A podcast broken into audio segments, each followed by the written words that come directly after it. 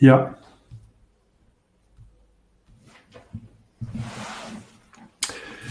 In de naam van de Vader en de Zoon en de Heilige Geest samen. Wees gegroet, Maria, vol van genade, de Heer is met u gezegend, zijt gij boven alle vrouwen en gezegend is de vrucht van uw lichaam, Jezus. Heilige Maria, Moeder Gods, bid voor ons arme zondaars, nu en in het uur van onze dood. Amen. Heilige Jozef, Bid voor ons, heilige engelbewaarders, bid voor ons, onze heilige patronen, bid voor ons, alle engelen, godsdieve heiligen, bid voor ons. in naam van de Vader en de Zoon en de Heilige Geest. Amen. Amen. Zo, goedenavond. In de geestelijke leer waar we gekomen bij ehm, de natuur van het christelijke leven aan de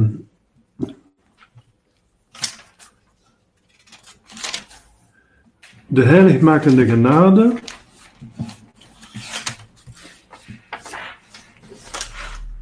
de bepaling ervan. En in die bepaling, dat duurt een paar bladzijden, want we gaan alle aspecten van de eh heiligmakende genade nagaan. Dus de heiligmakende genade, die is heel belangrijk. Dat is, dat is de heiligmakende genade, die geeft ons de hemel. Als we in staat van genade, dus heiligmakende genade, sterven, dan gaan we naar de hemel. Dus het is een werkelijkheid, zegt hij. Vervolgens een eh, deelname aan, de heilige, aan, aan God, en vooral aan de Heilige Geest. Met een eerste punt, hetgeen dat we allemaal gezien hebben, hè? ik herhaal een beetje wat we gezien hebben. Het eigenlijke leven van God is zichzelf rechtstreeks zien.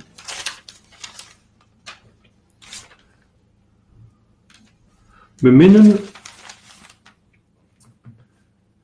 En dan, het tweede puntje is, de heiligmakende genade is reeds een voorbereiding tot de zalige, zaligmakende aanschouwing in de hemel en als een voorproef van deze gunst.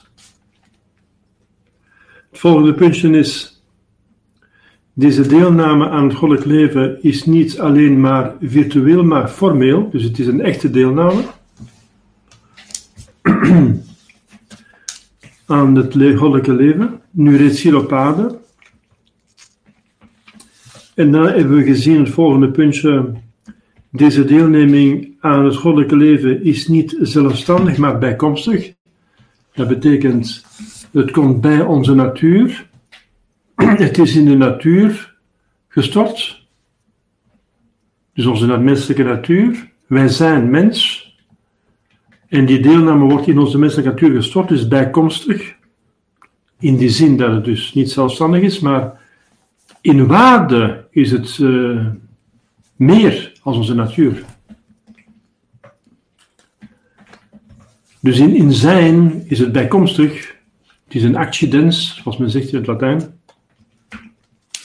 Want de, de genade wordt toegevoegd aan onze natuur, het geloof aan ons verstand, de hoop aan onze geheugen en de liefde van God aan onze wil, enzovoort. Eh, de, de, de ingestorte deugden worden aangevuld aan onze natuurlijke deugden. De ingestorte deugd van voorzichtigheid wordt gestort in onze natuurlijke deugd van voorzichtigheid, voor zover we een bepaalde mate van natuurlijke voorzichtigheid hebben.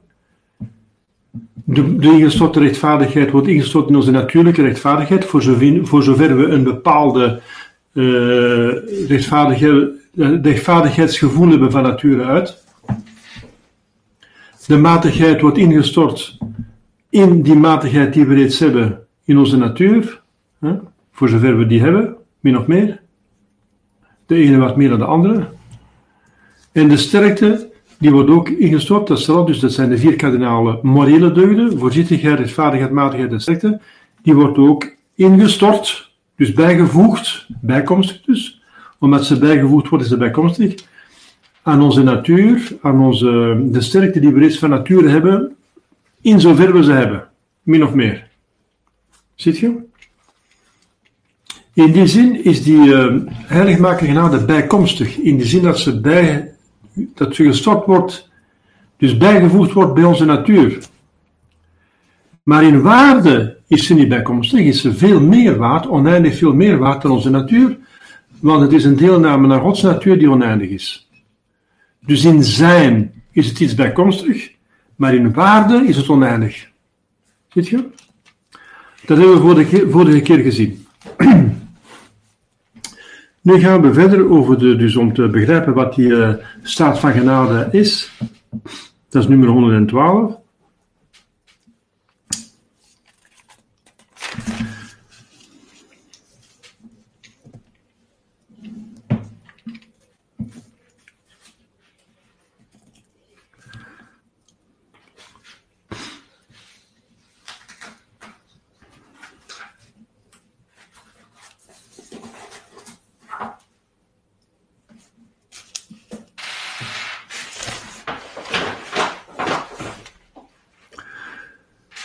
En dus we hebben gezien vorige keer dat um,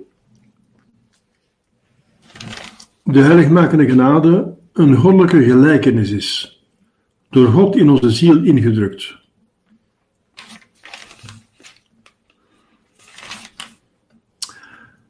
Om deze goddelijke gelijkenis duidelijk te doen inzien, gebruiken de heilige vaders verschillende vergelijkingen.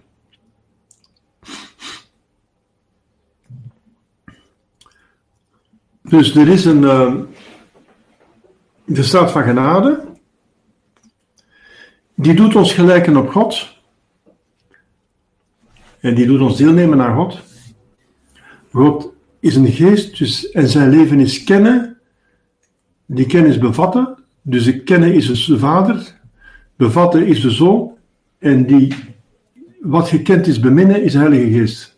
En dat uitdrukken, hè. Het een uitgedrukte kennis, is het woord. Het is een verzuchte liefde, een uitgedrukte liefde, dus de Heilige Geest. Die is uitgedrukt, omdat in God alles volmaakt is. Want een, een idee die niet uitgedrukt is, is, is nog gefrustreerd ergens. Een liefde die niet bekend wordt, is nog gefrustreerd. Dus bij God is er geen frustratie mogelijk, dus geen onvolmaaktheid mogelijk. Dus bij God is het idee uitgedrukt, het woord, en de liefde is uitgesproken, de Heilige Geest. En onze ziel, onze ziel heeft daar deel aan door geloof, hoop en liefde. Geloof aan die goddelijke kennis, hoop aan de bezit van God. En de, ehm, de liefde, de, de, de goddelijke deugd van liefde, aan uh, die, um, die liefde die God voor zich heeft, de Heilige Geest, voor het oneindige goed. God. Maar als we lager gaan, namelijk naar onze natuur, waarin die bovennatuur gestort is, zien we nog een gelijkenis. Zelfs onze natuur is reeds geschapen naar de gelijkenis van God. Wij zijn geschapen, onze lichaam en ziel, vooral onze ziel, in naar de gelijkenis van God. Dus God is een geest, onze ziel is een geest. God is Vader, Zoon en Heilige Geest. Wij zijn verstand, geheugen en wil. Weet je? Dus, en in dat beeld van, de, van, van, de, van God in ons, geest in onze ziel, verstand, geheugen en wil, daarin wordt die bovennatuur gestort. Het geloof in het verstand, de hoop in het, geheugen en de liefde in de wil. Ziet je? Dus om deze goddelijke gelijkenis uh, duidelijk te maken, ik, ik ga nu terug naar de tekst hier gebruiken de kerkvaders, de heilige kerkvaders, verschillende vergelijkingen. Ten eerste zeggen ze, onze ziel, dus onze ziel is onze natuur, hè? dus iedereen heeft een ziel. Ook mensen in staat van genade hebben een ziel. Dus onze ziel hoort in staat van genade te zijn, maar onze ziel is niet staat van genade. Die staat van genade komt erbij, hè? als we God beminnen. Ehm, dus onze ziel, je moet goed weten waarover we spreken. Hm? Het gaat nu over onze ziel. Dat betekent datgene wat ons lichaam bezielt, hè? wat van ons een mens maakt. Verschil tussen een lijk en een levende. Een lijk is niet bezield, een leven is bezield, dus die ziel. Hm? Onze ziel, zeggen zij, is een levend beeld van de heilige drie-eenheid. Een soort portret in klein formaat. De Heilige Geest zelf laat als een stempel in zachte was in ons ingedrukt zijn goddelijke gelijkenis achter. Zij besluiten eruit dat de ziel in staat van genade, ja, de staat van genade, dat is nog iets anders, hè. Dus je hebt een ziel en dan de ziel in staat van genade. Dus de genade, de ziel in staat van genade, heeft plots, door het feit dat ze de genade krijgt, een oneindige meerwaarde. Namelijk die meerwaarde van God. Dus je hebt de menselijke ziel en dan de ziel in staat van genade. Nu spreken ze over de ziel, de ziel in staat van genade. Zij besluiten eruit dat de ziel in staat van genade een verrukkelijke schoonheid bezit. Want de kunstenaar, dus met een grote K, dus God, die dit beeld schildert, zowel de ziel die al een beeld is, maar de staat van genade die het nog meer doet gelijken op God, hè, die het nog meer verbindt met God. Dus de ziel gelijkt al op God door het feit dat zij geest is, verstand, geheugen en wil. Want God is een geest, Vader, Zoon en Heilige Geest. Maar die genade gaat ze nog meer met, aan God doen gelijken, want het geloof komt in het verstand terecht, de hoop in, de, in het geheugen en de, de liefde in, in de wil. En daarmee worden we met God verenigd. Op aarde. Dus de kunstenaar, hè, de, de ziel in staat van genade, bezit een, een verrukkelijke schoonheid, zeggen de kerkvaders, want de kunstenaar, dus God, die dit beeld schildert, zowel het natuurlijk beeld, de ziel, als het bovennatuurlijke beeld, namelijk de staat van genade, die kunstenaar is oneindig bekwaam, daar hij niemand minder is dan God zelf. Pictus est ergo o homo, et pictus est domino deo tuo. Je zijt een, een pictus, je zijt een schilderij, een beeld van God, o mens. En je zijt een, een, een, afbeelding gemaakt door God, door de Heer onze God. En als God iets doet, doet hij perfect. Hè? Is het goed gedaan? Hij zag dat het goed was. God schiep en hij zag dat het goed was. Dus het menselijke ziel is een heel mooi beeld van God en zijn drievuldigheid.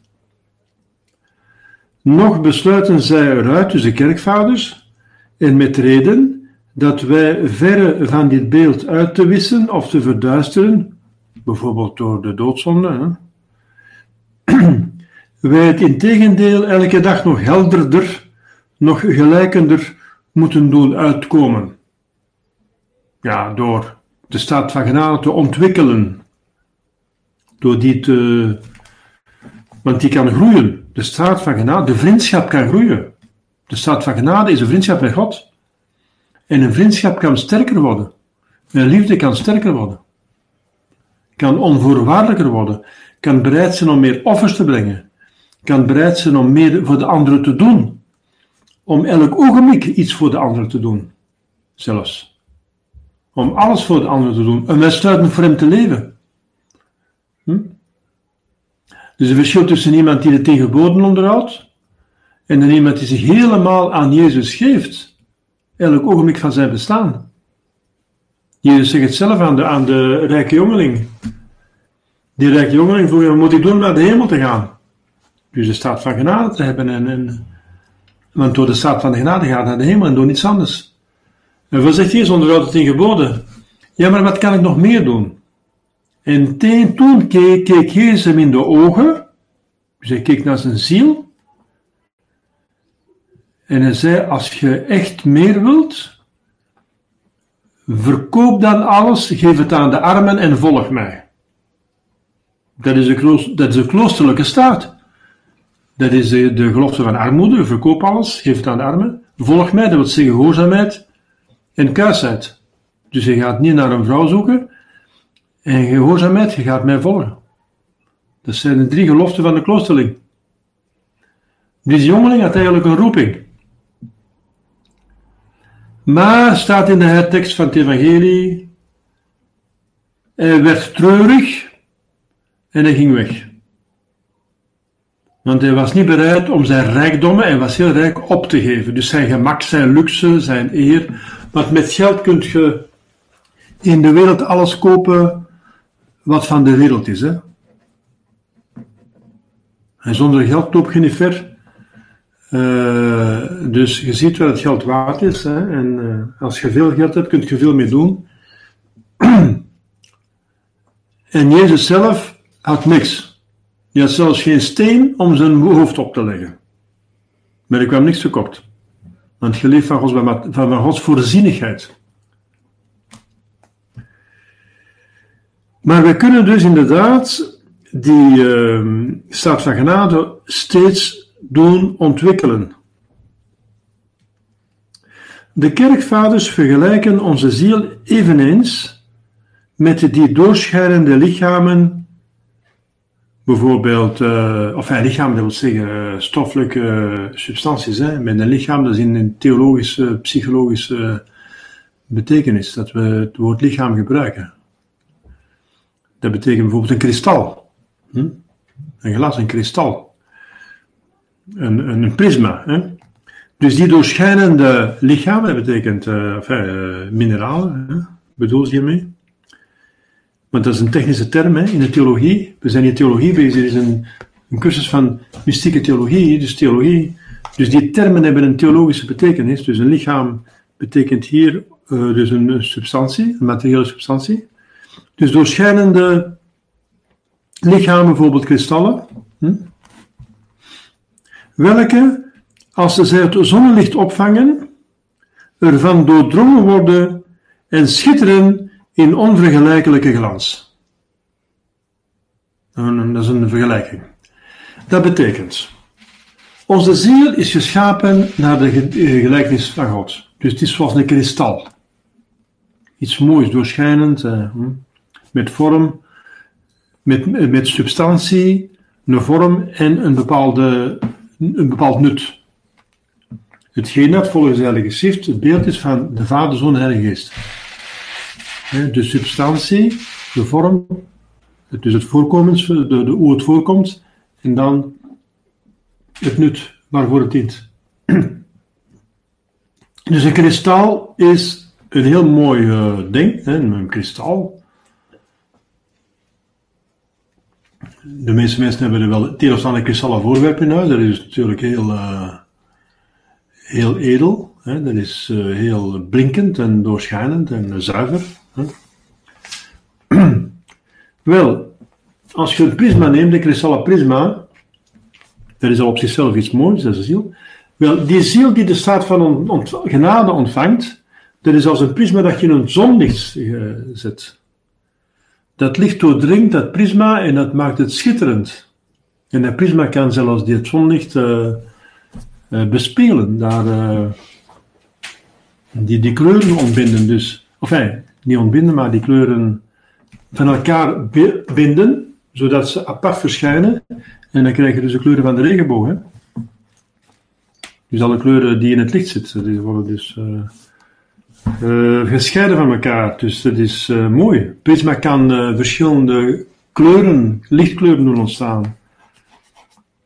Dus dat is zoals de gave. Dus er is maar één God die ons gegeven wordt, maar in ons manifesteert zich die door verschillende gaven en, en, en deugd, ingestorte deugden. Geloof, hoop en liefde. Hè? De ingestorte deugden van voorzichtigheid, rechtvaardigheid, matigheid en sterkte. De zeven gaven van de Heilige Geest die daaraan beantwoorden, aan, in, aan die zeven ingestorte deugden. En bovendien ook de acht eh, vruchten van de Heilige Geest, enzovoort. En de, de acht zaligheden.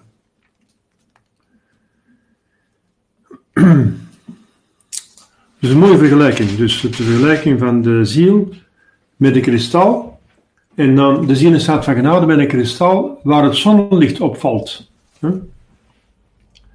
Ook onze ziel, gelijk een kristal door de zon bepaald, en zegt Tankerij hier, vangt het goddelijke licht op in helle gloed die weerkaatst op al wat haar omringt. Ja. Dus niet alleen het kristal is daardoor van doordrongen, maar het gaat dat licht mededelen, diffuseren en diffuus maken rondom, rondom haar. En uh, dat is typisch voor een ziel in staat van genade, dat ze die ergens die goedheid en die godheid meedeelt op de een of andere manier. Het ideaal is dat je erover spreekt en het voorbeeld geeft door je leven en mensen bekeert. Maar in ieder geval, het is zo inderdaad dat je niet alleen naar de hemel gaat. Je gaat niet alleen naar de hemel, zoals je niet alleen naar de hel gaat. Je trekt altijd mensen mee. We zijn sociaal. We zijn sociale wezens. Dus de ene trekt de andere mee naar boven of naar beneden. Hm? Dus die helle gloed, die weerkaatst op al wat daar omringt. Het volgende puntje is om te bewijzen dat deze gelijkenis niet alleen uitwendig, dus niet maar oppervlakkig is, maar tot in het diepste van de ziel doorwerkt. Dus die, eh, die gelijkenis, dat betekent uh, die gelijkenis met God, bedienen de heilige vaders zich van de vergelijking van het ijzer en het vuur. Ik moet hier de opmerking maken dat de, uh, de filosofen en de theologen, die zeggen juist dat het diepste, de filosofie leert ons en de theologie leert ons, dat het diepste wat we van een ding kunnen zeggen, is de gelijkenis die het heeft met God. Als we de gelijkenis van een bepaald voorwerp, een bepaald ding, een bepaald, dus het kan een levend wezen, een plant, een dier, een mens, een engel, een het een of ander, een, voorwerp, een steen, uh, een huis, een boom, een vogel, de lucht, de wolken, de zon, de maan, het gras. Al wat we tegenkomen, miljarden schepselen bestaan er. Als we bij dat schepsel begrepen hebben wat het beeld is van God uh, dat erin zit, dan hebben we het diepste van het ding begrepen. En vermis alles geschapen is naar het beeld van God ergens, vooral de mens, maar ook de rest. Staat ook in de Heilige Schrift. Alles is geschapen met uh, gewicht, maat en, en orde. Dus, en Sint Thomas zegt dat is gewoon een beeld van de Heilige Geest. Van uh, de Heilige van de Vader, Zoon en Heilige Geest. Wel, des te meer de menselijke ziel natuurlijk. Hè. Dus die, uh, die gelijkenis met God is eigenlijk in het diepste van onze ziel. En ze maken de vergelijking van het ijzer met het vuur.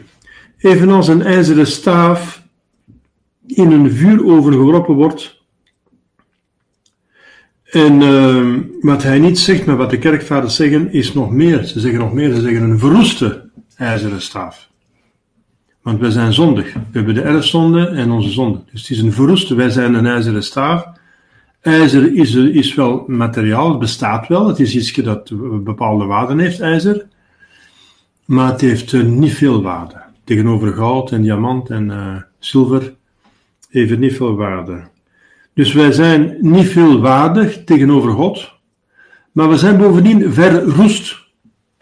De zonde. Het symbool van de zonde. Dus als je een verroeste ijzeren staaf in een goede vuuroven werpt, het eerste wat er gebeurt is, de roest valt eraf. De roest valt eraf. Dus als je geworpen wordt in het vuur, dat is symbolisch van God, want vuur is een, zo is een materiële substantie natuurlijk, het is materiaal, het is materie, het is zintuigelijk waarneembaar, maar het gelijkt op de geest, want het is heel uh, bewegelijk.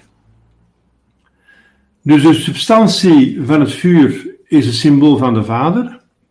Het licht dat het vuur geeft is het symbool van de, de Zoon, die voorkomt van de Vader. En de warmte die het vuur geeft is symbool van de Heilige Geest dat ze één God maakt. Dus het is één vuur dat een vuur is, dus substantie, en licht is en warmte. Dus ook het vuur is een symbool, een materieel symbool. Ik zou zeggen, uh, wat de materie betreft, is het vuur eigenlijk uh, hetgeen het meeste op God gelijkt. Het vuur. Meer dan wat anders. Dan, meer dan wat anders. Om die reden die ik u gegeven heb. En dan de oer, het oervuur is de zon. Ja, de zon uh, is natuurlijk een symbool van God. Want de zon, komt, de zon is het grootste hemellichaam. Zoals de God is de God van de hemel. De grootste in de hemel, maar ook in het heelal. Dus blijkbaar, dus zichtbaar, in werkelijkheid niet, want er zijn natuurlijk grote hemellichamen, maar voor het zichtbare is de zon dus symbolisch voor God, want het is het grootste hemellichaam. En als het opkomt, als de zon opkomt, dan wordt iedereen wakker, alsof het een verrijzenis is, je krijgt het leven, alsof het leven krijgt. En het wakker worden is precies het leven krijgen, is zoals een verrijzenis of een, of een geboren of een geschapen worden. En dan krijg je licht en warmte. En door licht en warmte gaat alles leven. De planten hebben licht en warmte nodig om te, om te leven. Zit een plant zonder licht en warmte, zit hij in, uh, zonder licht, dan gaat hij al uh, ja, problemen krijgen. En uh, zonder warmte betekent, dan gaat hij, als er geen warmte is, dan gaat hij bevriezen. Hè? Dus, dat is... dus licht en warmte doet alles leven. En hoe meer licht en warmte is, hoe meer leven. Je ziet naar een tropisch oerwoud, wat voor een leven dat daar is. Veel meer als hier. Hè? Hoe meer zon en warmte, hoe meer leven. Het verschil tussen onze wouden, uh, wouden en die tropische oerwoud, dat is enorm. Tropisch oerwoud, dat hoekert. Er is enorme bomen, enorme dieren, zonsprinkhanen. Hè? We hebben de Amazon-sprinkhanen, ze hebben zonsprinkhanen. Ik heb het in Congo gezien. Ik heb in Congo geleefd, eh, praktisch op de Evenaar. En wel zo'n springkanen. En eh, alles is daar super. Ja, door de zon. Dus God is, um, ziet je, dus het vuur is een, um, een beeld van uh, God. Wel, als je dus verroest ijzer in het vuur gooit, dan verliest zijn roest, dus de zonde. Als wij in God komen, dat wil zeggen, verenigd worden met God, dus in het vuur geworden, dat wil zeggen, de vereniging gebeurt door de liefde. Als we God beminnen, dan verliezen we, dan, dan worden onze zonden al niet gedaan. Maar de liefde veronderstelt een berouw, een oprecht berouw en een volmaakt berouw. En, en, en, alles Gods wil doen, maar dat is ook een vereniging. Met Gods wil, Gods wil doen, dan gaan we bichten. Dan laten we ons dopen en gaan we bichten. Dus dan, dan, dan gaan we ons van onze zonde ontdoen. Evenals een een ijzeren staaf in het vuur geworpen wordt, krijgt ze weldra de schittering. Dus wat gaat er dan gebeuren? Daarna wordt het ijzer zwart. Dus eerst gaat de roest eraf vallen en dan wordt het zwart. Dat betekent dat je uh, duidelijk inziet wat je zegt tegenover het God. God is licht en jij bent zwart. Dus je bent, oneindig minder dan God. Dat is de symboliek. Maar dat zwarte blijft niet, hè? Dus dat, dat roet, het zwarte roet.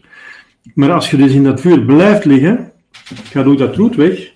Dat valt er zelfs af. En eh, de gloed, die staaf gaat de schittering, de gloed en de lenigheid van het vuur aannemen. Die staaf gaat uh, rood worden, ze gaat geel worden, en als dat vuur sterk genoeg is en blijft lang genoeg wordt dat wit zelfs. Wit gloeiend. Dus die ijzeren staaf wordt wit gloeiend. Zo ook onze ziel, in de vuurgloed van de goddelijke liefde gedompeld, wordt ontdaan van de roest van haar zonden en schittert, gloeit en wordt geheel buigzaam naar de inspraken van God. Dus dat ijzer wordt heel, uh, wordt vloeibaar. En dat wordt dan door de kunstenaar in een vorm gegoten. En in een perfecte vorm aan die gegeven wordt aan dat uh, ijzer. Maar het is nog steeds ijzer. Dus we blijven mensen. We blijven onze menselijke natuur behouden. Maar je ziet wat die goddelijke liefde kan doen. De haalt de roest weg, maakt ons wit, maakt ons licht en warmte. Wij participeren, dus een wit gloeiend uh, ijzer geeft licht, hè? Als je dat in een donkere kamer zet, dat wit ijzer, dat, uh, dat, dat gloeiend wit is, dat geeft licht. En vuur, als je dat in een hoop droge krantenpapier gooit, dan, dan gaan die kranten gaan branden, of in hooi. Als je die gloeiend wit ijzer in hooi smijt, dan schiet dat hooi in brand. Zie je? Dus dat, dat, dat ijzer is licht geworden en is warmte geworden, vuur geworden. Dus in zekere mate zijn wij God geworden. wij hebben deel aan de goddelijke natuur, maar we blijven ijzer. We blijven mensen. Maar we hebben deel aan de goddelijke natuur. We worden helemaal doorgloeid, doordrongen van de goddelijke natuur. En we zijn uh, smeltbaar. En we kunnen daar, hè, God kan daar een beeld van maken, een mooi beeldje. Hè. Zijn beeld. Hm. Je kan daar een mooi voorwerp van maken, een kunstvoorwerp. Hè. Door een ijzeren staaf, als, als, als, dat, als die uh, smelt, kun je daar een mooi kunstwerk van maken. Dus God kan die helemaal uh, omvormen en je blijft ijzer onze menselijke natuur, maar helemaal door, doorgloeid van Gods genade en dus Gods natuur. Een volgende puntje is om uh, aanschouwelijk voor te stellen dat de genade een nieuw leven is. Dat bij ons natuurlijk leven komt. Want iemand die natuurlijk een ziel heeft, een lichaam en ziel, die leeft, hè? ook al is hij in staat van genade. Uh, of in staat van doodzonde. Die leeft. Maar op natuurlijk gebied leeft hij. Die eet, die slaapt, die werkt, die doet van alles. Uh, dus die leeft. Maar bij de genade komt er een nieuw leven bij. Je krijgt een nieuw inzicht. Je gaat de geboden van God, je gaat je anders gedragen. Je gaat ook hulpmiddelen gebruiken. Je krijgt de genade. Dus het is een nieuw leven dat erbij komt. Dus om, um, om aanschouwelijk voor te stellen dat de genade een nieuw leven is, dat bij ons natuurlijk leven komt, maar dat toch een nieuw leven is, een bovennatuurlijk leven, vergelijkt een uh, pater Emieux, Emieux, de genade bij een goddelijke twijg, op de wilde stam van onze natuur geënt. Dus die wilde stam is leven, maar die twijg is ook leven. En als die op die stam geënt wordt, dan uh, groeit die samen. Die, die twijg, die, die ent, die groeit samen met die stam, met onze ziel dus, om er een nieuwe levensbeginsel en daardoor ook een veel edeler leven te brengen. Ja, uiteindelijk heeft de schrijver dat niet zelf uitgevonden, want Sint Paulus spreekt er iets over. dat wij geënt zijn. In Jezus zelf, ik ben de wijstok, gij zet de ranken. Dus, uh, maar evenals het twijg aan de wilde stam niet het gehele leven geeft, het is bijkomstig. De genade is bijkomstig bij onze natuur, wordt ingestort. Uh, het leven geeft eigen van de boom, waarvan die twijg werd genomen, door enkel de een of de andere hem eigen kracht, de aan hem eigen, dus eigen kracht, dus die eigen is aan, aan hem, zo ook heeft de heiligmakende genade niet de ganse natuur van God, hè, zoals die twijg, die twijg, die wordt genomen van een andere boom. Dus in dit geval wordt die genomen van God. Dus is van God dat wordt geënt op onze stam. De stam, dat is ons natuurlijk leven. Dat wil die twijg, die gaat dus uh, gerecht worden en die leeft dus van die stam. Maar die twijg, dat is wel een twijg die van God komt. Maar die twijg brengt niet het ganse leven van die boom mee, hè, waar hij vandaan komt. Hij zal nu moeten leven van die stam waar hij op geënt is, want anders gaat hij dood. Hè. De bovennatuurlijke genade kan niet eh, gegeven worden aan iemand die geen menselijke natuur heeft. Als je geen mens hebt, kun je de genade niet krijgen. Hè? Dat is wel evident. Uh, dus die, maar die twijg, die, dat is iets van, die twijg is iets van die andere boom, van die edele boom. Dus in dit geval God. Die heeft iets van zijn leven, want die twijg is levend als die geënt wordt op die stam. Dus iets van zijn leven waaruit voor ons een nieuw leven ontstaat. Ah ja, want die stam die een twijg krijgt van een andere boom, die twijg ontwikkelt zich op die stam, maar die twijg zal natuurlijk de eigenschappen van die andere boom behouden. Bijvoorbeeld als je, ik zeg zo maar iets, hè, een twijg van een perelaar en op een appelboom, gaat die een twijg op die perel, eh, van die twijg van die perelaar, op die appelboom, die gaat dus leven van die appelboom, maar die twijg gaat peren voorbrengen, geen appelen. Ziet je? Dus die peer behoudt zijn uh, ietsje van hemzelf, hè? Ziet je, wij gaan, wij gaan ietsje van God, dus die, uh, die staat van genade, die is van God en dat gaat goddelijke, goddelijke dingen, op God gelijkende dingen uh, voorbrengen, die van God komen. Wij delen dus in het goddelijke leven, zonder het nogthans in zijn volheid te bezitten. Weet je? Dus die appelboom, die heeft nu een twijg met peren. Maar het is geen perelaar geworden, hè? Het is nog altijd een appelboom. We zijn nog altijd mensen, maar we hebben niets van God gekregen. Een mooie vergelijking, ja. Deze goddelijke gelijkenis, dus van de stad van genade, voert ongetwijfeld onze ziel tot een zeer innige vereniging met de aanbiddelijke drieënheid die in haar woont. Zo. Zijn hier vragen over? De volgende keer zullen we spreken over de vereniging tussen onze ziel en God.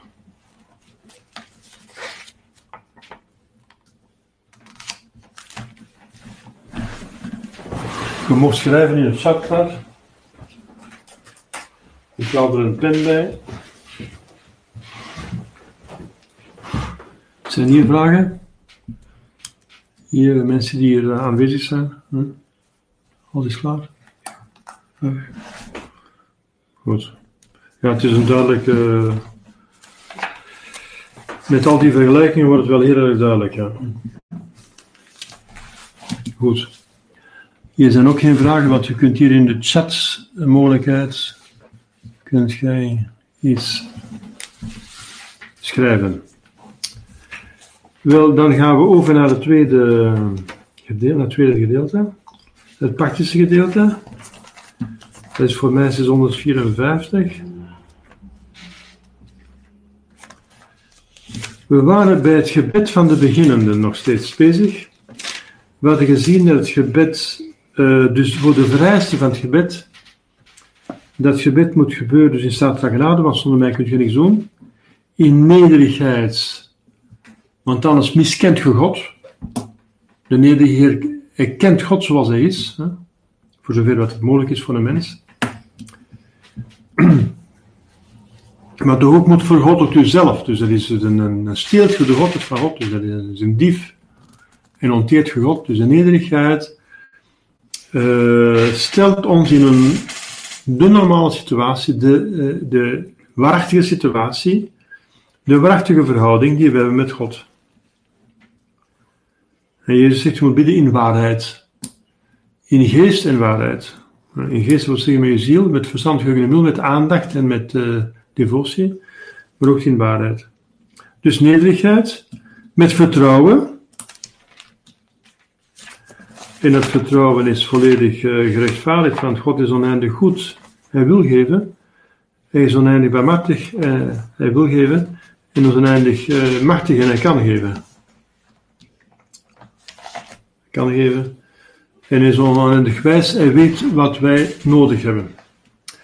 Er is nu een derde eigenschap nodig om goed te bidden, dat is de aandacht natuurlijk, hè? dat is uh, evident. Zoals ik juist zei, we moeten bidden met, Jezus zegt, met, uh, in geest en waarheid. Dus met de geest. Met, onze geest is ziel, verstand, geheugen en wil. Dus ons verstand moet erbij zijn, onze aandacht moet erbij zijn. Hè? Dat er niet zomaar een automatisme is. En we, denken zelf niet meer aan wat we zeggen. Ja, we zijn wel met God bezig, een geest. En die geest heeft niks aan onze materieel gedoe. Hè? Dat ons lichaam gebeden opzegt, onze tong en zo, en ons geheugen. Uh, zodat we dat woord het eruit komt. Een, een papegaai kan dat ook. Hè? Een, een, een, machine kan dat ook. Hè? Je zet gewoon een bandopnemer op, uh, die kan dat ook. Zelfs een machine kan dat. Dus daar heeft God niks aan. Dus God is een geest en die verlangt van ons. Dus het is onze geest, het gebed is een verheffing van onze ziel tot God. Onze ziel. Ons lichaam bidt mee, maar om onze ziel, onze ziel te helpen. Dus wij moeten met aandacht, want onze ziel is natuurlijk een geestelijke substantie, maar je bidt niet met je substantie, je bidt met je vermogens. Dus je vermogens zijn verstand, geheugen en wil. Dus je bidt met verstand, met geheugen en wil. En verstand betekent met aandacht. Dus hier, uh, nummer 654, ten derde. dus na wat we gezien hebben, vereisten voor die bid. Bij dit volhardend vertrouwen, hetgeen dat we de vorige keer gezien hebben, moeten wij ook de aandacht voegen. Of tenminste, ernstige pogingen aanwenden om bij bidden te denken aan wat wij tot God zeggen. Dat gaf en toe ja, on, onvrijwillig, dus verstrooidheid, dat wordt niet aangerekend als je je best doet om erbij te blijven. Wanneer wij de, on, dus daarom, de onvrijwillige verstrooiingen, dus ze zijn wel onvrijwillig, dus zoals ik zei, wanneer wij de onvrijwillige verstrooiingen trachten te verdrijven, en te verminderen. Dus je, kan, je kunt die verminderen door voor je ogen iets te zetten dat je bij het gebed houdt. Als jij bijvoorbeeld een mooi beeld, uh, als jij dat zit te bekijken terwijl je bidt, kun je al niet denken aan iets anders. Want bijvoorbeeld je fantasie kan, want de meeste verstrooiingen komen van je, van, je, van je geheugen, van je verbeeldingsvermogen, van je fantasie. Dus als je je fantasie al vasthoudt, want je kunt geen twee dingen tegelijk doen als je al een bepaalde beeldenis, een, een, een, een, een print of een beeld of iets anders, dus een, een kruisbeeld of een Maria, hè. ik heb hier een Maria-beeld, als je dat voor je ogen houdt en je bekijkt dat, dan verhindert je je, je, fantasie al naar de anders te gaan. Want het is bezig met iets hier. Want je kunt geen twee dingen tegelijk doen. Dus je hebt hier al een zintuigelijke voorstelling en als je dat naar de details gaat bekijken, je al daarmee bezig en kunt niet, en je bent tenminste bezig met iets wat met God te maken heeft, met Maria. Hè? Dus je kunt middelen aanwenden om je aandacht erbij te houden. Daarom dat de kerk over de beelden en de afbeeldingen en de reliquieën heeft goedgekeurd. Dat de beeldenstorm verkeerd is. We hebben beelden nodig om aandachtig te kunnen bidden. Dat helpt ons bidden. Omdat dan de zintuigen bezig zijn met wat van God is, hè, want die beelden die we stellen, uh, dus uh, uh, entiteiten voor, dus werkelijkheden die in de hemel zijn, die doen aan God denken en de goddelijke dingen. En dan kunnen we niet aan iets anders denken, dan kunnen we niet verstrooid zijn, gelukkig. gelukkig. En dan, of in ieder geval, moeilijker. Hè? Want ons verstand werkt via de zintuigen. Via de uitwendige zintuigen en de inwendige zintuigen. Dus als we die zintuigen op God gericht houden, maakt het voor het verstand ook makkelijker om aan God te denken. Dus wanneer wij, ik herhaal de zin, de onvrijwillige verstrooiingen trachten te verdrijven en te verminderen door een acte van de wil, en we denken aan de betekenis van de woorden en, uh, en we kijken een beetje naar een, uh, een, afbeelding die, voor ons, uh, die wij voor ons hebben, zijn zij, dus die verstrooiingen, die onvrijwillige verstrooiingen, geen beletsel tot het gebed. En ook niet tot de verdiensten. Tot de verdiensten bedoel van het gebed. Omdat juist door die inspanning onze ziel tot God gericht blijft. Tenminste met onze wil. Dus ons verstand is eventjes uh, verstrooid, maar onze wil die doet voortdurend inspanningen om ons bij te trekken. Hè? Dus we bidden met ons, want het gebed is een verheffing van de ziel tot God in onze ziel, is een substantie, maar met drie vermogens. Verstand, geheugen en wil. En die drie vermogens, niet alleen het verstand, maar ook de wil, misschien nog het belangrijkste, want uh, in de wil zit de liefde gestort. En de liefde is het belangrijkste op aarde, en de liefde tot God. De liefde maakt uit of we dan naar de hemel gaan en hoe groot onze hemel zullen zijn, zal zijn. Dus door die inspanning, en inspanning komt dus van de wil natuurlijk. Het is de wil die zegt aan het verstand, denk nu aan God. Want er is een interactie tussen verstand en wil. Het verstand zegt aan de wil wat goed is om het te doen en kwaad is om het niet te doen. Maar de wil gaat ook het verstand in bevelen om na te denken. De wil beslist nu, nu ga ik nadenken daarover. Dus denk daar nu over na. Paf. Als jij dat beslist, dat doet je dat met je wil. Dus er is een interactie tussen verstand en wil. Dus je kunt verstoord zijn met je verstand, doordat het misleid wordt door de. In 99 gevallen op 100 is dat, uh, ik zeg, 9, zeg niet 9 op 10, maar 99 op 100, is dat de, fantasie, hè, het verbeeldingsvermogen dat uh, op ons verstand inwerkt. Wel, dat kunnen wij door de wil, wij willen met God bezig zijn.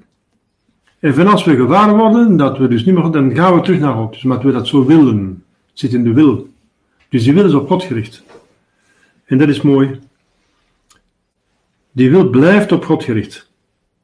Ook al wijkt, het verstand af, die wil, die wil God. Eigenlijk wilt je met God bezig zijn. En als je dus afgeweken bent, is dat tegen je wil. Dat is gewoon wat je misleid bent door een, een sterke verbeelding die u heeft gepakt ergens. Uh, maar als je het gewaar wordt, op, trek je dat bij. Nou, dat is mooi, dat is uw wil. En uw verstand eigenlijk ook natuurlijk. Hè? Uh, want het verstand wil, uh, u, je met uw verstand erbij zijn. Dus uw verstand is ook bij voor zover het mogelijk is. Hm? Maar anders moeten, wij anders moeten wij oordelen over de verstoordheden die vrijwillig zijn. Ja, dat is niet goed, hè? Als je bijvoorbeeld in een gebed, bijvoorbeeld in de mis van een zondagsmis, die een gebed dat je moet meemaken, vrijwillig aan iets anders gaat denken, dat er niets mee te maken heeft, ja, dan, uh, dan je. En dat kan een doodzonde zijn als je dus een, uh, het belangrijkste gedeelte van de mis dus niet aandachtig waart. Dan zet je wel met je lichaam aanwezig, maar niet met je ziel. En je moet de, de zondagsmis bijwonen. Niet alleen met je lichaam, maar ook met je ziel. Hè? Dus je kunt wel even verstoord zijn, maar als je de ganse mis verst expres verstoord bent en aan andere dingen denkt, ja, dan heb je geen mis gehad. De verstrooidheden die vrijwillig zijn omdat ze wetens en willens toelaten of zwak bestrijden, dan is eerder dus een dagelijkse zonde als het besteden wordt, maar te zwak, hangt er vanaf. Of wier oorzaak wij niet willen wegnemen. Er is iets dat ons verstoort en we willen die oorzaak niet wegnemen. In de verplichte gebeden zijn zij dagelijkse zonden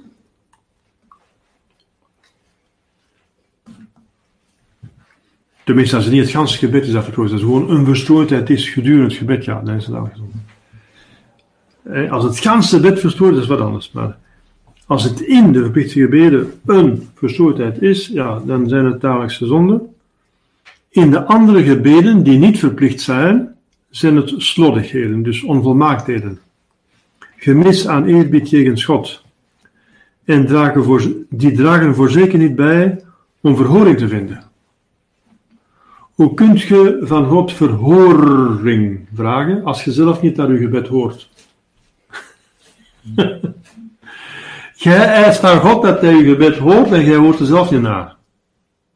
Je bent met iets anders bezig. Je zegt de gebed wel, maar je, hoort het niet, dat wil zeggen, je, je begrijpt, je, zegt, je weet zelfs niet wat gaan zeggen bent, want je bent met iets anders bezig.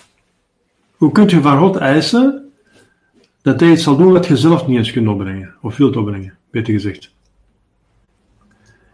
Het gebed is een audientie, audi, audio, dus audere is uh, audire, audire is horen in Latijn, een audientie. En Therese van Avila zegt dat. We zijn in audiëntie bij zijn majesteit. Hm? Dat zegt ze bij, bij voorkeur van de, de communie. Als je de communie gehad hebt, zet je een kwartier in audiëntie bij zijn majesteit. Letterlijk. Letterlijk, want hij is daar werkelijk. En is in uw, zijn lichaam in uw, in uw ziel, in, in, uw, in, uw, lichaam bedoel ik. Zijn lichaam is in uw lichaam. In uw maag zelfs, uw maag is een tabernakel geworden. En de bedoeling is dat uw ziel in zijn, in zijn godheid is. Want het een is de oorzaak van de vereniging van het ander. Dus het is een symbool. Hè? De, de, de sacrament is een symbool dat uitwerkt hetgeen dat betekent. Dus we zijn in audiëntie, letterlijk. Onze ziel is in God gedompeld.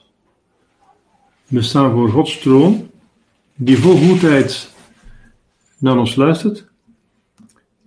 Een audiëntie die God in zijn goedheid ons verleent. Een onderhoud met de Hemelse Vader. Niet alleen bij de communie, maar bij ieder gebed in Jezus' naam. Een onderhoud met de Hemelse Vader, waarin wij Hem smeken het oor te neigen, hè, verhoor ons, hè, naar ons roepen en acht te slaan op ons verzoek. Dus acht te slaan hm, op ons verzoek. Wij vragen naar God om het gebed te verhoren. Psalm 5. En op hetzelfde ogenblik dat wij aan God vragen naar ons te luisteren en ons te beantwoorden, zouden wij de moed niet geven zelf te letten op wat wij zeggen en, te luisteren naar wat God tot ons spreekt, of zelfs wat wij tot God spreken. Dus dan begrijpt dat zo'n gebed niet verhoord wordt. we zijn het niet waard. Zouden wij dan het verwijt niet verdienen dat Christus tot de fariseeën richten, dit volk eert mij met de lippen, maar hun hart is verre van mij.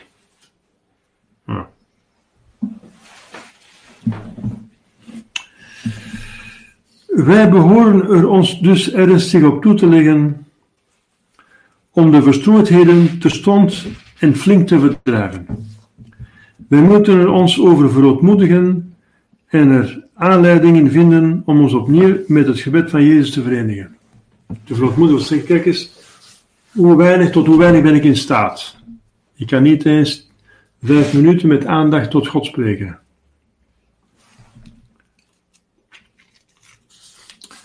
De nederigheid kan ook geen kwaad, ik alleen maar goed. Nederigheid. Wij moeten daarboven die afdwalingen trachten te verminderen door hun oorzaken krachtig te bestrijden. Te veel uitgestort zijn, dat wil zeggen te veel met uitwendige dingen bezig zijn. Te veel erin opgaan in die, die, die, die bijkomstige uitwendige dingen. Als je daar helemaal in opgaat, ja, dromerijen. Mensen die uh, altijd maar zitten te, te dromen. Hè. Dromen zijn. Uh, een droom kan gezond zijn en s'nachts. Dat is ontspanning van de ziel, maar overdag. Dagdromen is heel, uh, niet, niet, aangewezen. Want uh, overdag moet je met de realiteit bezig zijn. En een droom is fantasie. Hè? De ijdele zorgen en gehechtheden, dat wil zeggen dus gezorgd voor dingen die niet zo belangrijk zijn. En gehechtheid aan dingen niet zo belangrijk zijn. Daar is, uh, daar zijt jij met je ziel waar je hart is. Hè? Als je gehecht bent aan iets, dan is je aandacht daar ook. Hè? Bij dat ding waar je aan gehecht bent. Dat gaat automatisch, je gedachten gaan automatisch naar die dingen waar je hart aan gehecht is. Ja, want dat is juist de koppeling tussen uw hart en uw verstand, tussen uw wil en uw intellect. Daar waar ons hart naar uitgaat, daar gaat ook onze aandacht naar uit, automatisch. Dat gaat vanzelf. Die geest en hart gevangen houden. Dus het is een tirannie Die ijdele zorgengehechtheden, dus het zintuigelijke, kan een tirannie uitoefenen op onze geest, op onze ziel. Wij weten dat dat niet zo belangrijk is en toch kunnen we ons er niet van ontdoen eigenlijk. Of, we ons er niet van. Ook is het van groot voordeel zich langzamerhand de gedachte aan Gods tegenwoordigheid eigen te maken, door de herhaalde opdracht van zijn werken aan God en door volkvruchtige schietgebeden. Als je voortdurend beseft dat God naar u kijkt, en het ganse hemelse hof, ja, dan zijt je meer de geneigd om goed te doen en minder geneigd om stomme tijd te doen. Doen wij van onze kant wat wij kunnen, dan behoeven wij ons niet ongerust te maken over de verstoringen die ons overvallen. Ja.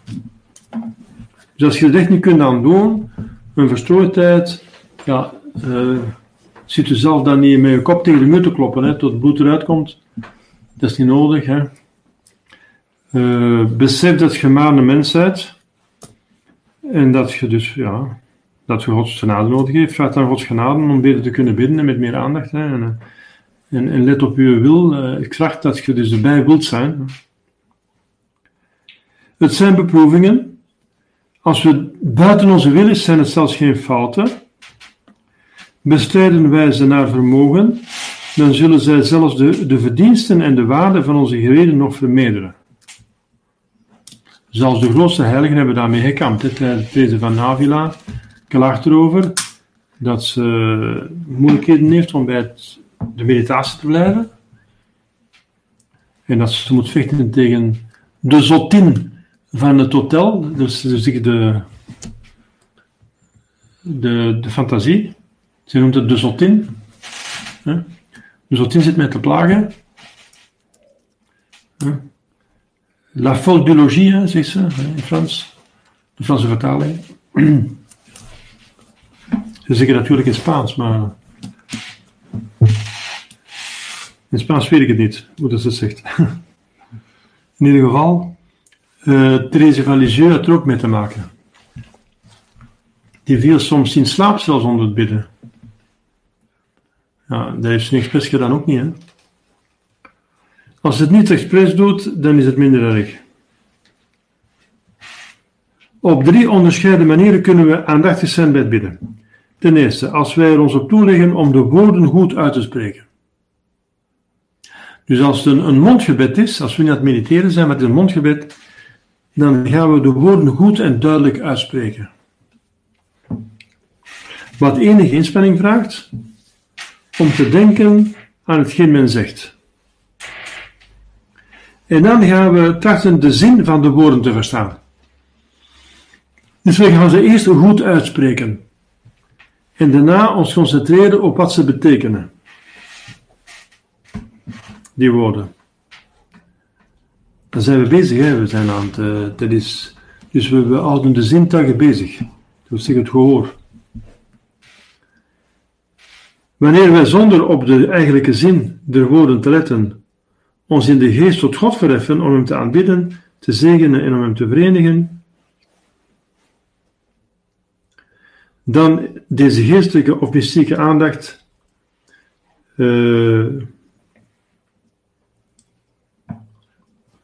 die kunnen we ook hebben wanneer wij denken aan het feest of geheim dat gevierd wordt, die dag, of waar we, mee, waar we mee bezig zijn, bijvoorbeeld onder de mis. Of waaraan wij aan God al hetgene vragen, wanneer wij God al hetgene vragen, wat de kerk, wat Jezus hem vraagt, dan zijn we ook met God bezig. Dat is ook goed bidden. Dus dat is de verstrooiing die toegelaten is. Namelijk verstrooid zijn in God. Dat is toegestaan. Dat is goed. Dat is slecht. Bijvoorbeeld, wat niet mag, is dat je niet meer bij de woorden zijt die je zegt, door bezig te zijn met uh, dingen die er niks mee te maken hebben. Dat is een echte dat is verkeerd. Maar als je even niet meer aan de betekenis van de woorden denkt, maar aan uh, een goddelijk mysterie, aan God zelf, aan het een of het ander. Uh, je blijven staan bij iets en je bent met God bezig, ja, dan zijn je niet echt verstrooid. Integendeel, je bent met God bezig, dus je bent gaan bidden. Hè. Dus dat is toegestaan. Dat is niet een verstrooiing, integendeel. Je gaat er dieper op in. En het gebed gaat voort, maar je bent blijven hangen. Je bent blijven staan, beter gezegd. Bij iets in dat gebed dat u gepakt heeft en je gaat er dieper op in. Dat is goed. Op dat moment heb je zelfs eh, het recht om te stoppen en in meditatie over te gaan. Tenminste, als het geen liturgisch gebed is. Hè? De priester die mag dan niet plots een mis stoppen om dan in meditatie te gaan. Dat is niet toegestaan. Maar als het een persoonlijk mondgebed is, mogen dat wel. Hè? Dus dat noemen ze dan de geestelijke of mystieke aandacht. Dat, noemt, dat is geen verstoordheid meer, maar dat is eerder een, een, ja, een blijven staan bij iets. Hè? Terwijl het gebed verder gaat, blijft jij staan met. Dus het gebed gaat verder, hè? Want er wordt verder gebeden, maar jij zit blijven staan bij iets. Jawel, dat is, dat is, dat is goed, jij mag daar blijven bij staan. Je hebt zelfs het recht om niet met het mondgebed verder mee te doen of te zeggen. Want je bent met God bezig. Dus deze derde manier is minder geschikt voor beginnelingen, want je, dat is eigenlijk al mediteren en die komen er meestal niet aan toe. Hè? Maar dat komt meestal voor bij gevorderden. Het is dus aan te raden dat zij die smaak beginnen te vinden in het gebed, een van de twee eerste wijze beoefenen, volgens hun aanleg, voorkeur of de omstandigheden waarin ze zijn. Zo. Ehm, ik verwijs je nog naar de, de retraite van Sint Ignatius. Bij de, als je dat boek hebt, de verschillende wijzen van bidden. Dus Ignatius geeft verschillende wijzen om het mondgebed te doen. En om het mondgebed goed te doen en met aandacht. En die eigenlijk al een voorbereiding zijn om goed te kunnen mediteren. Er zijn verschillende methoden. Dus in de, in de geestelijke oefeningen. Hè, staat dat achteraan zo een beetje. Of in de loop van de, loop van de oefeningen ziet je daar verschillende wijzen, de verschillende wijzen van bidden. Zijn er nog vragen? Dus we hebben nu gezien hoe met aandacht te bidden. Hè?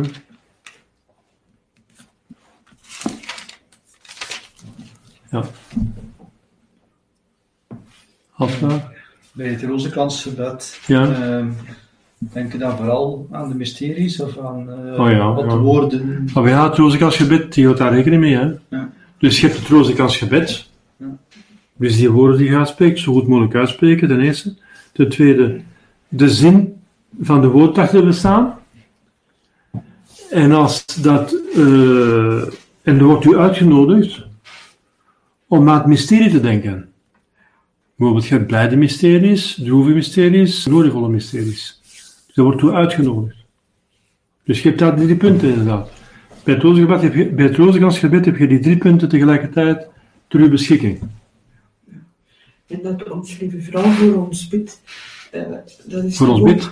eh, oh ja, het Ja. eh, wees gegroet en zo. En Ja. dat is toch ook Gevraagd daarvoor te on- bidden. Hè? ongelooflijk. ah ja. Ja, ja. Maar dan zit je al in de meditatie dat je eraan denkt. Hè? Dat je eraan denkt dat onze vrouw met ons meebidt, dan zit je al in de meditatie. Hè? Dat is goed, ja. ja. Inderdaad, dat is een goed voorbeeld van eh, die drie punten. Bij het Rozekansgebed met de mysteries. Ja, ja, inderdaad. Goed zo. Dan gaan we het hierbij laten. Bij. Is er ook geen eh, methode voor aan een bepaald deel van het Onze Vader bijvoorbeeld te denken? Onze Vader bijvoorbeeld, het eerste begrip. Je dan denkt aan... Ja, dat is bij spreekt Sint Ignatius over. Hè? eh, Dus dat je bij ieder woord blijft stilstaan. Hè? eh, dan daar... Met onze vader zeg je heel langzaam op en je blijft erbij Ja. onze. En je gaat alles uit het woord onze halen wat, je erin, wat erin zit, wat je kunt uithalen. Ja, En dat is je vader. Ja. Je zit aan God vader. Dus je zou denken hoe dat het mogelijk is dat we aan God vader kunnen zeggen. Dat we God ons vader kunnen noemen. Dan gaat je dat uitputten, proberen al, alles eruit te halen wat erin zit. Zo, dat is een manier van, inderdaad, een methode die door Sint Ignatius wordt voorgesteld. Ja. Hm, Met onze vader kun je dat doen, met twee. Met, eh, het- het stelt ook voor om het te doen met, het, met de twaalf artikelen van het geloof. Ook met de tien geboden. Om dan een heel goed gewetensonderzoek te kunnen doen. Bijvoorbeeld s'avonds. Of één keer per week. Of bij de maandelijkse eh, recollectie, hè, dus eh, bezinningsdag. Als je maandelijks, maandelijks een bezinning... Het is, het is ge- aanbevolen om maandelijks een bezinningsdag te houden. Dat je wat meer gaat bidden en geestelijke lezingen doet. Dat je een dag weer wat terugtrekt. En dat je een dag wat meer tijd maakt voor eh, terug te overwegen en te overlezen wat je bij je laatste retreiten allemaal hebt eh, aan genade gehad en, en aan goede voornemens gemaakt in hoeverre je die gerealiseerd hebt, in hoeverre je die verder kunt realiseren. Dat je wat meer kunt bidden, eh, wat meer eh, geestelijke lezing kunt doen. En dus een maandelijkse recollectie, ook aan je dood denken, of dat je, of dat je klaar bent om te sterven. Hè? Staat van genade zijn. Je gaat niet sterven, dat ook niet, maar je kunt sterven en je moet altijd klaar zijn om te sterven. Dus eh, de maandelijkse recollectie is heel nuttig, hè? Goed zo. Geen vragen? eh, nergens meer? Ja, klaar alles? Goed, dan gaan we een dankzegging eh, bidden. In de naam van de Vader en de Zon en de Heilige Geest samen. Wees gegroet, Maria, van genade, de Heer is met u gezegend. Zijt gij boven alle vrouwen en gezegend is de vrucht van uw lichaam, Jezus. Heilige Maria, Moeder Gods, bid voor ons arme zondaars, nu en in het uur van onze dood. Amen. Heilige Jozef, Bid voor ons, heilige bewaarders, bid voor onze ons, heilige patronen, bid voor ons, alle engelen, ons lieve heiligen, bid voor in de ons. naam van de Vader en de Zon en de Heilige Geest samen. God zegen tot zondag. En eh, ja, zondag na de mis van zes uur is er dan om, eh, om acht uur of kwart over acht er is er dan een, catechismus, als goed belieft. Eh, bij behoudens-uitzonderingen. Hè? Want we gaan zondag misschien een lof doen. we zien of we genoeg volk hebben, want het is de prettigheid gaan proberen van sacramentsdag te doen. Dus hangt er vanaf. Dus normaal is zondags de, de catechismus na de mis, behoudens uitzonderingen. En dan komende vrijdag, dan is het weer een cursus, maar ditmaal zal het dan eh, filosofie zijn. Dus is dan la filosofie en geestelijke leer. Zo. En dan doe ik af en toe nog cursus, doe een beetje eh, van die eh, voordrachten. Ik heb er onlangs een gehouden over de sacramentprocessie. Dat komt zo tussendoor voor actuele voorwerpen, onderwerpen, excuseer. Zo, die zijn dan ook, ja, die zijn dan, als ik mensen de beschikking heb om een eh, conferentie te houden. Dank u wel. Goedenavond.